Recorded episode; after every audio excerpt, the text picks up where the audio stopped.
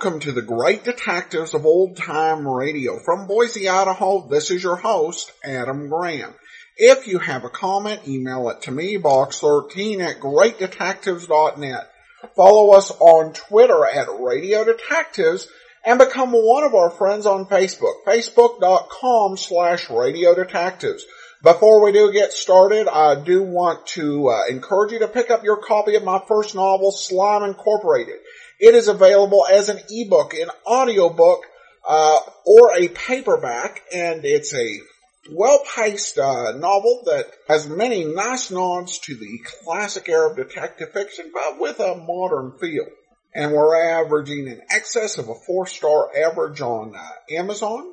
I encourage you to check that out along with all my other ebooks and audiobooks and paperbacks through store.greatdetectives.net. Well, now it's time for Defense Attorney. Uh, the program was set to air over NBC as the defense rest. And at the last minute, NBC backed out of airing the series and it shifted over to ABC which in many ways could be a good fit. ABC was a network that during the golden age of radio really struggled. It was born out of a, basically an antitrust situation because ABC used to be part of NBC. NBC had a red network and a blue network, and ABC was the blue network. However, it was held to uh, be too much of a monopoly for NBC and it was broken up. And often ABC struggled with budgets and program quality.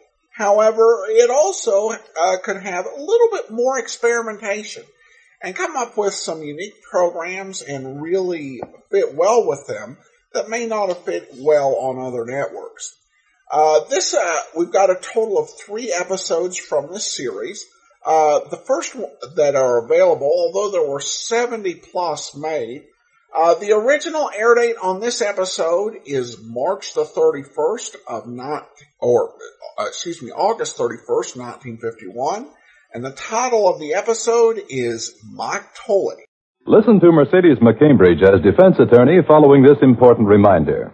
On this long Labor Day weekend just ahead, there'll be an estimated 37 million drivers on the road. They are not all careful drivers, but we hope you are. Watch your own driving and watch out for the other fellow, too. Be careful. The life you save may be your own. Perhaps in order to get to your destination a bit sooner, you'll be tempted to step on the gas. Speed too great for safety under prevailing conditions is the violation most frequently reported as contributing to motor accidents. So slow down. Don't let death take your holiday.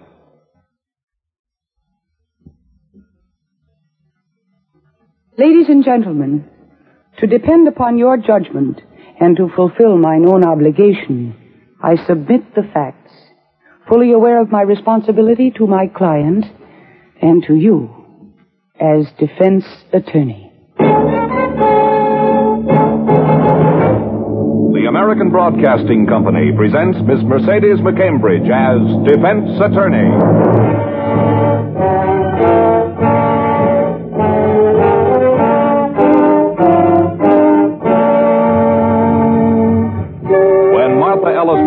Chose law as a career, she accepted the challenge of defending the defenseless.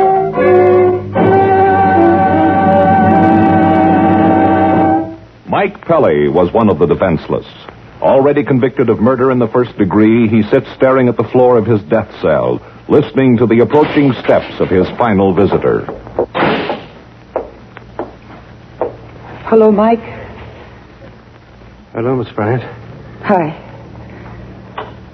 Mike, I've just come from the Court of Appeals. And the. It's all right, Miss Bryant. You don't have to say it. As soon as I saw your face, I knew the answer. Mike, I'm sorry. Of course, there's still the governor. I'll try for a stay of execution. No, no, no, no, no. Don't, don't do it. Well, there's always a chance, Mike. Yes, yes. Always a chance. For what? Another 48 hours, another week, or another month? Another month of life, Mike. Oh, no, it isn't. It's another month of waiting for death. I don't want to wait anymore. Don't I... give up. Not yet, Mike. Please Don't give up. That's easy for you to say. Is it? What am I supposed to do? Die with a smile on my face?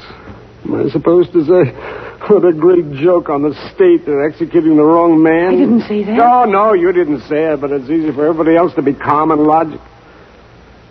Oh, I'm sorry. I'm sorry, Miss Brown. I apologize. All right, Mike.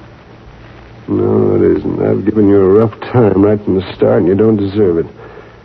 Not the way you've been pitching. It's my job. Oh, I don't know what gets in him. I just can't explain it. Uh, well, if I was guilty, if I was dying for a reason, maybe then I could die like a man. But I'm going to die for something I didn't do, and I.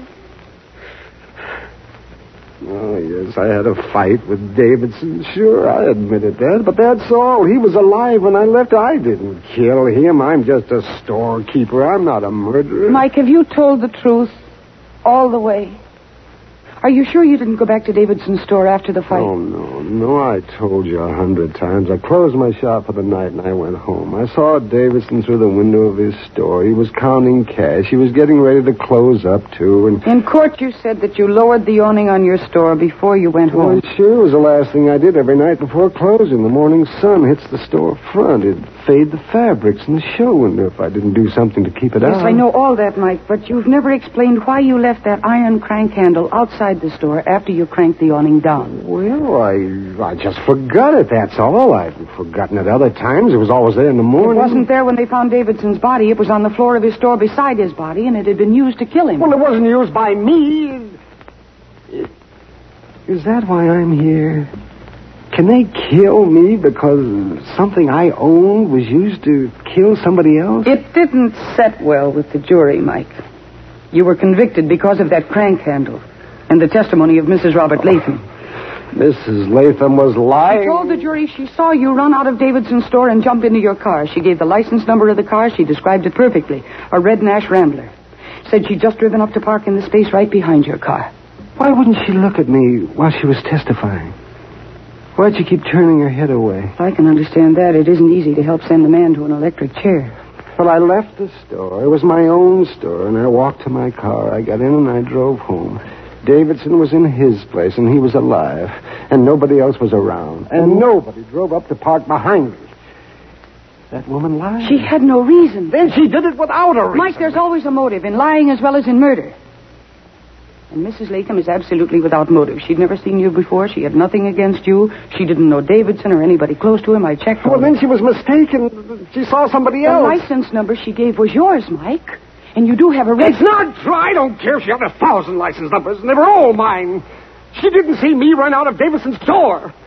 I- Oh, it doesn't make any difference now, anyhow. I couldn't convince a jury, and I can't even convince my own lawyer. Mike, I tried to believe you. I... I know you have. You've tried. It's not your fault. Like you said, there's a motive for everything, and everybody thinks I had a motive for killing Davidson. Well, you fought with him. Oh, yeah, I fought with her. Do you ever see a fight between two shopkeepers, Miss Bryant? Two men who spend their lives indoors, never getting any sun, any exercise? Oh, yeah, that's some fight. A lot of yelling and pushing, a lot of punches that didn't hit anything and wouldn't have hurt if they did. oh, yeah, that was some fight. If only you hadn't gone looking for trouble. Oh, I know that now, but he broke his promise. When he rented me the store, I told him I'd set up a haberdashery. You know, shirts, ties, robes, and shoes. And he was selling suits in his own place. And two businesses like that, well, they could work in together. They'd help each other. Then he started to put a haberdashery line in his own place, trying to cut me out. Well, I just wanted to get out of my lease so I could move. That's just all there was to it. We argued, yes, but I didn't kill him. Mike, can you think of anything, anything at all that you haven't told me before? No. Because if there is anything, this is your last chance to tell me now. No, there's nothing else. All I want to say is, no matter how I've acted or what I've said to you, I am grateful for your help. Well, then why don't you prove that to me? Mike, sign this appeal to the governor. Give me a little bit more time to help you. Mike, how about it? No. But I might be Oh, able to oh, do please, please, Miss Bryant. I, I've resigned myself to what they're going to do tomorrow night. I'm not a brave man, but I've mustered whatever courage I have to take me from this life into the next. And if there's another delay, I'll lose that courage. And there's no hope for me. You know there's no hope for me. Is there anything you want? There anything that I, I could have sent in here for you? Huh? You go to church, Miss Brown? Mm-hmm. Well, then there's something you can do. You can say a prayer for me. Yeah, and while you're there, you say a prayer for Mrs. Robert Latham, too. Because I swear by all that's sacred, that woman lied.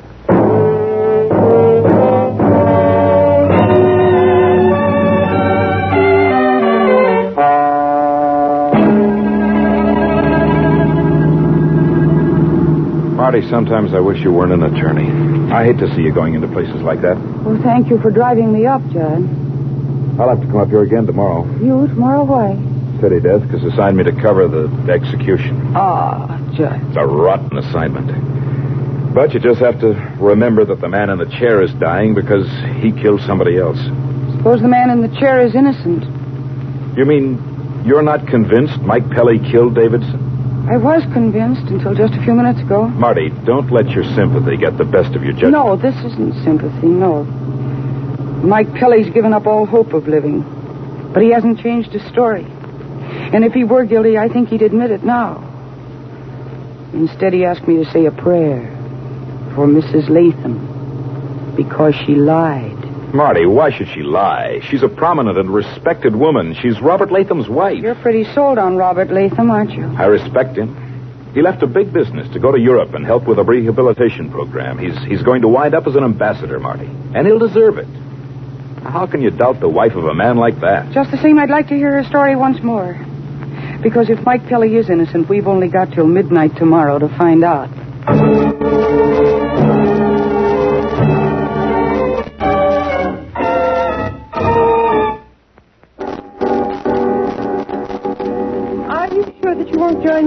Cocktail, Miss Bryant? Oh, no, thank you, Mrs. Oh, it's no trouble. Just ring for one of the servants. No, really, no. I. I just want to talk about Mike Pelly. Oh. Drop my glass. I'm getting so clumsy lately. Uh, look, it's after four o'clock, Miss Bryant. I have some guests coming. I should be preparing for them. Couldn't you... Uh, could, could you come back another day? I'm afraid not, Mrs. Latham. Mike Pelly's execution is scheduled for tomorrow night, you know. But he'll get a reprieve. The governor will surely give him a reprieve. You will get one, won't he? No, Mrs. Latham, there will be no reprieve. Tomorrow night. So soon. Why are you so surprised, Mrs. Latham? It's been in all the newspapers. Well, I don't. I don't read that sort of news, Bryant. I avoid anything connected with, with uh, murder and that sort of thing. Even when you have been the principal state witness against the man who's to be So executed. what can I do? What do you want to see me? I don't for? like to see a man die without reason, that's all. Are you sure you didn't make a mistake in your testimony? Yes, I'm sure. You're certain that the man who ran from Davidson's store was Mike Pelly? Miss Bryant, you asked me all this at the time. I'm asking you again. Are you certain? Yes, yes, I'm certain. You're certain it was Pelly's car you saw, too? I told you it was a red car. I took the license Did you number. see him inside the store? Did you see him kill Davidson? No, no, I told you. I just driven up to park when he came running out. Well, then you didn't know he'd committed a murder in that store. No, how could I? You didn't know that a crime of any nature had been committed. No. Then why did you take the license number of Pelly's car, Mrs. Latham? Miss Bryant, I don't. Do you make well, a practice of taking license numbers of all the cars you happen to park in? No, behind? but I saw him running. All the stores seemed to be closed for the night, and I thought that he'd been robbing one of them. That's why I took the number. But you didn't call the police. No. Oh, after I after I thought about it, I decided that nothing was wrong. There was no burglar alarm. But you called the police two days later, though. after I'd read about the murder. I thought you avoided reading that sort of news. Miss Bryant, I, I don't have to discuss this with you. I, I have guests coming, and I must ask you to leave. All right, Mrs. Latham, I hope you have a very pleasant evening. I, I haven't intended to be rude, but I do want to forget all this, and I'm not feeling well. No, neither is Mike Pelly. I don't know what your evening is going to be like, but I know what his is going to be like.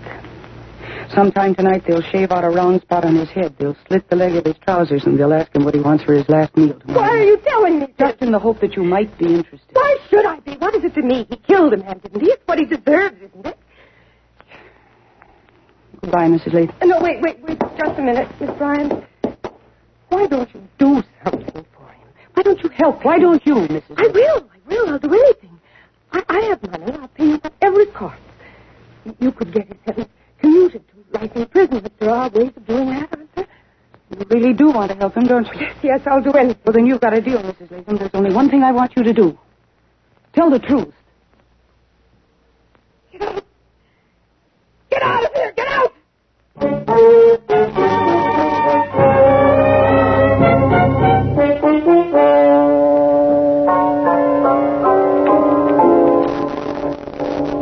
That just about sums up my little interview with Patricia Latham, Judd. That sounds like it was quite a session. But after all, Marty, she repeated the same answers that she gave you in court. Yeah, yeah, but not in the same way. In court, she was just nervous. Now she seems pretty close to being hysterical. Well, that's strange, Aaron. No, it isn't really strange. A death sentence is just words. You see the condemned man. He's sentenced, but he's still alive. That woman's just realizing that Pelly is really going to die and that the words are about to become fact. Patricia Latham's going to pieces. Only one thing could cause that, Judd. Tremendous struggle with her own conscience. Now, wait a minute, Marty. You're not thinking that Patricia Latham murdered Davidson, are you? I don't know. I'm just convinced that Mike Pelly didn't. Marty, get back to the roots, the motive. For days I helped you check on her. She never knew Davidson or Mike. No, maybe not, but there's a connection someplace. There's a link we've got to find. Judd, take me to Davidson's store. Again, Marty, we've been there a hundred times. Not since the trial ended four months ago. Somebody else probably has the store by now. Pelly's place, too. No, Davidson owned the property, and both places are padlocked till probate. Nothing will be changed. Well, what do you want to see this time? Same things as before the windows, the awning, the place where Mrs. Latham said she parked, and the line of vision between there and the entrance to Davidson. Marty, I don't want to be vulgar, but. Well, whatever happened to the evenings we used to spend necking? Ah, Judd, you know how I feel about you. But I don't think I could ever feel free for an evening again if it came at the expense of Mike Pelly's life. Ah. With a few well chosen words, counselor, you've just made me feel like a heel. I didn't mean it that way. I know, honey, but you're right. Well, I'm ready for duty every night for the next month. We don't have a month. It's 10 p.m. We've got exactly 26 hours.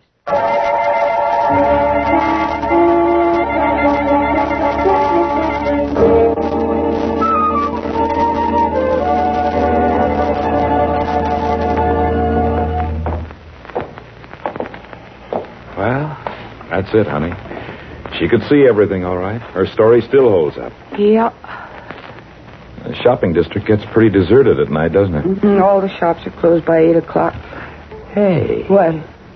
Everything is closed by eight. So, what was Mrs. Latham doing here that night? Pelly said he'd closed up. Stores here aren't the kind she'd shop in anyhow. Menswear. You should have paid closer attention at the trial, Judd. Huh? Mrs. Latham said she'd just been driving through on the way to a theater party. She dropped a lighted cigarette on the floor of her car. She pulled over to the curb to pick it up. Well, there goes my claim to fame as a shamus. but, uh, don't I rate a kiss for trying? No, Judd, somebody's coming. Huh? Oh, it's just a special cop. He's trying the doors to the shops, making sure they're locked. Evening. Good evening. You didn't try the doors to Davidson's or Pelly's. No need to with those padlocks on the doors. But, Judd, the door to Davidson's store wasn't locked the morning his body was found. How come that special policeman didn't discover the open door the night of the murder? That's a thought. Hey, hey, fella. Yeah, we'd like to talk to you. What's the trouble, man? Oh, there's no trouble, officer. Uh, do you work in this district here every night? Yeah, Merchants Police and Protection Service. Why? How long have you had this section? Oh, a little over two years, I guess. Were you on patrol around here the night that Mr. Davidson was killed? Guy who owned the suit store, yeah. But I wasn't around just when it happened. Uh, what time do you make your rounds? I mean, you have a, a, fixed schedule? For... Uh huh. I check this block like now around 11 p.m. I come through again about 2 a.m., then about 5 a.m. The coroner's report showed that Davidson was killed at about 8.15, Marty. I know. Officer, how come you didn't discover that the door to Davidson's store had been left unlocked that night? I had no reason to discover it, lady. Davidson didn't take our service. Uh-huh. Ah, that answers that, Marty. Well, thank you very much. Welcome. Night. Good night. Good night. Oh, just a second. Yeah? Uh, I saw you drop something in the doorway of that last door that you tried. Just a card showing the door's been checked. I drop one on each call. I see. Well, you tried practically every door on this street. Do all the merchants subscribe to your service? Just about. Was Mike Kelly a subscriber? No, he was pretty new around here, though. Maybe the salesman hadn't got to him yet. Guess him and Davidson was the only ones on this block who didn't take the service. Thank you again. You bet. So long. Huh? Judd, what do you think of him? Uh, just a working guy, Marty. A lot of ex-servicemen on jobs like this. Some of them study for the regular police force. And this watchman stuff is sort of a fill-in and helps them get experience. Then you think he's all right? I imagine so. I can't say as much for the outfit he works for, though. Why, what do you mean? The uh, Merchants Police and Protection Service, as they call it, is a racket. It's run by Chuck Duffy, a graduate of the Federal Pen in Atlanta. His uh, salesmen are torpedoes from the same school. Wow. Pretty hard to say no to salesmen like that. Not many people do say no, as you can see from the cards in the doorways. The only ones who didn't subscribe were Davidson and Mike Kelly. Now one is dead and the other is about to be executed. Yeah. And that could add up to something. And we gotta find out. Let's go. Well, there's only one joker in the deck, though, Marty. Yeah, I know. Patricia Latham. Mm-hmm. Only I could find some way to discredit her testimony, some way to convince the state that she might be lying. You've checked her a hundred times, Marty. She's a reputable woman. How could you discredit Robert Latham's wife? She wasn't always Latham's wife. We don't know anything about her before she came to this part of the country. There might be something in her past that we haven't uncovered. You mean she might have been in jail at some time or involved in some crime? Well, that's possible. We'd have found out about it, Marty. Why? A crime committed in some other place? Some conviction under a false name? Well, even if such a thing existed, we'd never find it. Not without fingerprints or some form of identification that could be checked reliably with out-of-state police. And there are 48 states. We don't even know where she came from. We could find out from the Hall of Records. Her marriage license. Marriage license. Hey, there's a better way than that. A way we can get fingerprints, too. How? Forget her marriage license. Her driver's license is the thing we want. The application will not only tell us where she came from originally, but her thumbprints will be on it as well. No, not necessarily. That fingerprinting is optional, not mandatory. She might not have given her prints. Why would a reputable woman refuse, Marty? If she did refuse it, it means she had something to hide. With Mike's life at stake, the police might be interested in just a little fact like that. Oh, Judd, I think you're wonderful. Well, that's what I keep telling you. hey, look, I've got friends at the Motor Vehicle Bureau. You keep your eyes open for an all-night diner or a drugstore. I'll phone and have them start digging. No, you better go yourself, because there isn't much time. Well, what'll you do? Go to police headquarters? For what? We haven't actually got anything on Mrs. Latham yet. Don't forget Chuck Duffy and his possible motive. I want to check the reports on his gang. Past crimes don't connect them with this one. No, but you know strong-arm men, Judd. Some of them use guns, some use knives. They all have favorite weapons. I want to see if any one of Duffy's hoodlums had a habit of committing assault with makeshift weapons. Common things like a piece of pipe. Or an awning crank? That's the idea, Judd. Yeah, it might give us a lead at that. So you check Mrs. Latham, I'll check Duffy. Drop me at a cab stand and meet me at police headquarters when and if you get anything. And hurry, Judd, hurry.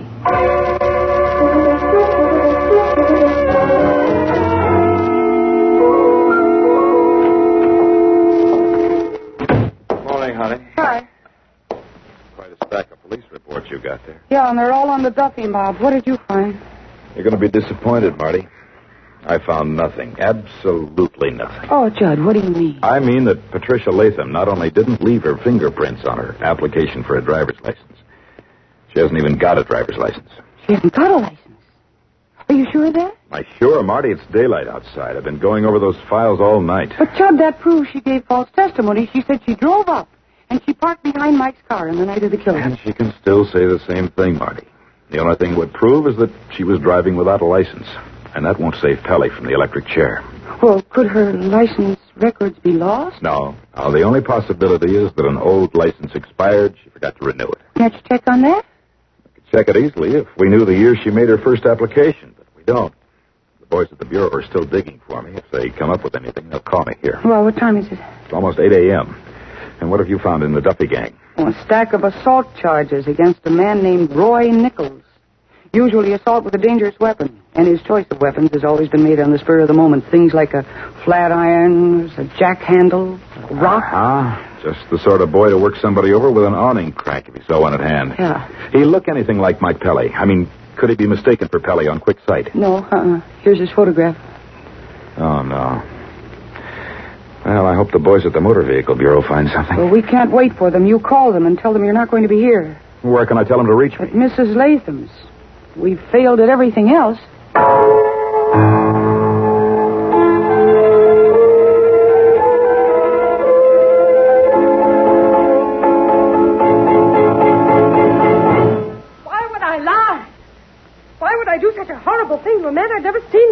Don't know your motive, Mrs. Latham. You'll never get another chance to tell the truth. Tomorrow will be too late. Think about it, Mrs. Latham. Mike Kelly has only 12 hours to live. You're the only one who can save him. I offered you money to help. I offered to do anything.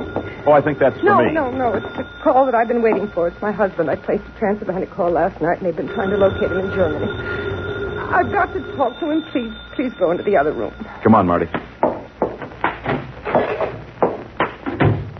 Must be a phone extension in here someplace, Marty. I don't see one. Uh, there, in the corner. Here. I see you've located the extension, Mr. Bob. Uh, It's all right. It is your call, not mine. I'll be in here when you finish. hello? Yeah, George, shoot. Applied five years ago, huh? And comes from where? Yeah, I got it. Oh, what's that? Uh, spell it. A C H R O. I got it. Achromatopsia. Yeah, it may help. Thanks. Bye. That was the Motor Bureau, Marty. They located an old application, but no license. She was rejected. Physical disability. Achromatopsia, whatever that is. You ever hear of it? I don't know. I might have. Is that all they could tell you? That's all, except for her place of birth came from Brookville, West Virginia. Brookville, West Virginia. Mm-hmm. Judd, that's where that fellow, that Roy Nichols, came from. The hoodlum, you had the file on? Yeah, and Marty, what's the matter? there's something else to that word. That chromatopsia. Chrom. Oh, Judd, if that means what I think it means, it... come on. Right. Mrs. Latham. Why can't you leave me alone? Yes, we will in just a minute. When did you see Roy Nichols last? I, I don't know anybody by that name. Don't lie, Mrs. Latham. Not again. You came from the same town in West Virginia. Well, I don't remember All right, the name. Mrs. Latham. It's my mistake, I guess. I only have one more question for you. It's a very simple question. You can see Mr. Barnes quite clearly, can't you? Yes? Tell me, Mrs. Latham, the necktie he's wearing, what color is it? Marty, what? What color is it, Mrs. Latham? It. Go ahead. It's. You can't answer me, can you? Because you're colorblind, aren't you? Sure, achromatopsia. That's what it means. She is colorblind. She couldn't have seen Mike Kelly get into a red car, she described, because all colors look gray to her. She described a red car because somebody told her to describe a red car. Now, who was that, Mrs. Latham? Roy Nichols. I was in love with Roy once, years ago, back home. I didn't know what he was. I was only 17. He came here after Davidson was killed and he told me what to say. He had pictures of us together, old letters of mine. He said, he said he'd ruin Robert's career if I didn't say and do what he told me. I wasn't thinking of myself. I was thinking of my husband. You think your husband is the kind of a man who'd want an innocent man to die to protect his career? No, no, that's why I was calling Robert. I wanted to tell him everything, say goodbye. I wasn't going to let Ellie die. In the in the desk there, there's a telegram I was getting ready to send to the governor as soon as I spoke to Robert. Telegram is here, all right, Judd. A box of sleeping tablets. I should take them out and throw them away, Mrs. Latham, but I'm not going to because I want you to think. Think of the man that you married. Not only who he is, but what he is. He must love you very much. Yes, I can see that you love him. I do love Well, then prove it to him. Have enough faith in him to let him see you through this. You're probably the most important thing in his life. Don't take yourself away from him. I won't. I promise. I'll take this telegram to the police. There are a few people they'll want to see. They can arrange to stop Kelly's execution. You better come down to headquarters yourself after a while. I know. Will you help me? Yes. That must be Robert's call. We'll leave you then. Come on, sir. Right. I don't know what to say. You know what to say. Remember, you're talking to the man who loves you. Hello? Yes, this is she. From, from Frankfurt? Yes, I'm ready.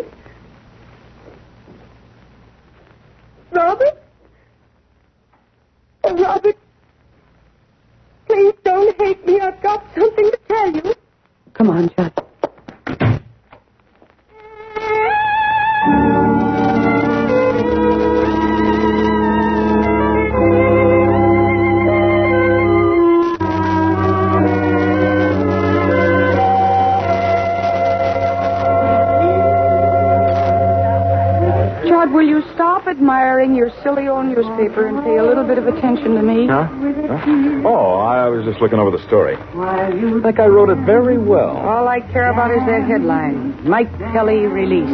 I think it's great. Hey, listen to that tune on the jukebox.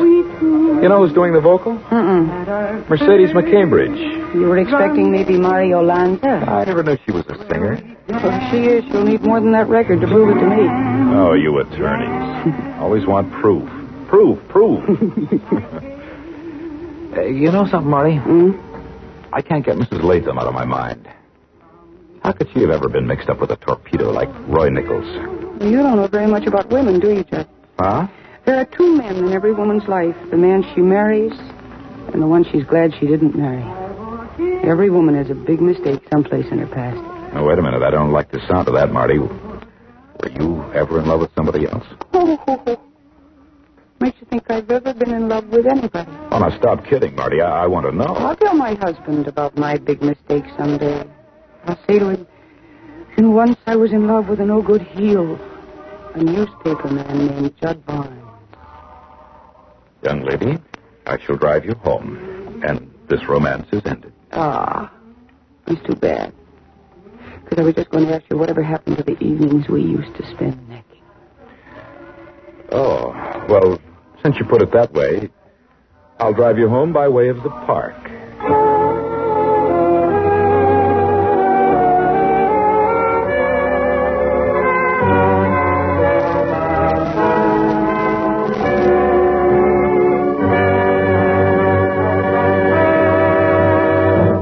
Have just heard Mercedes McCambridge as defense attorney with Howard Culver as judge. Music was composed and conducted by Rex Koury.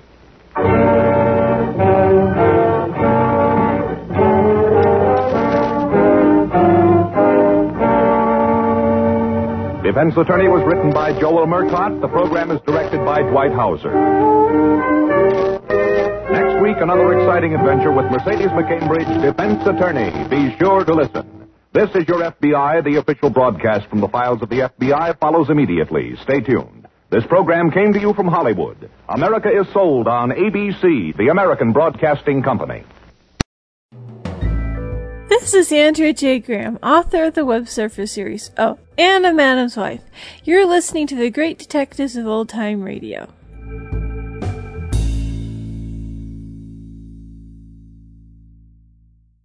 Welcome back. Well, uh, good job on the uh, investigation and a nice little cute part at the end uh, with her listening to Mercedes McCambridge sing. I do. I am sorry about the sound quality on this one. This one's like a 24k BPS uh, encode, which is a little low for what we do on the show. But still, it was an interesting episode and a good mystery. Though the way it played out, I did kind of wonder would we may even be in this position if she'd done a better job, uh, or whoever she'd had helping investigate done a better job at the trial. And now we turn to listener comments and feedback, and we just have a tweet from Jim, uh, who has uh, actually just been uh, retweeting and favoriting so many of our programs. He writes in, love your podcast. Well, thanks so much. And you can follow the show at Radio Detectives and uh, retweet the episodes that you enjoy so that others can listen to them as well. Alright, well that will do it for now. Join us back here tomorrow for Boston Blackie and next Wednesday another episode of Defense Attorney. In the meantime, send your comments to box13 at greatdetectives.net.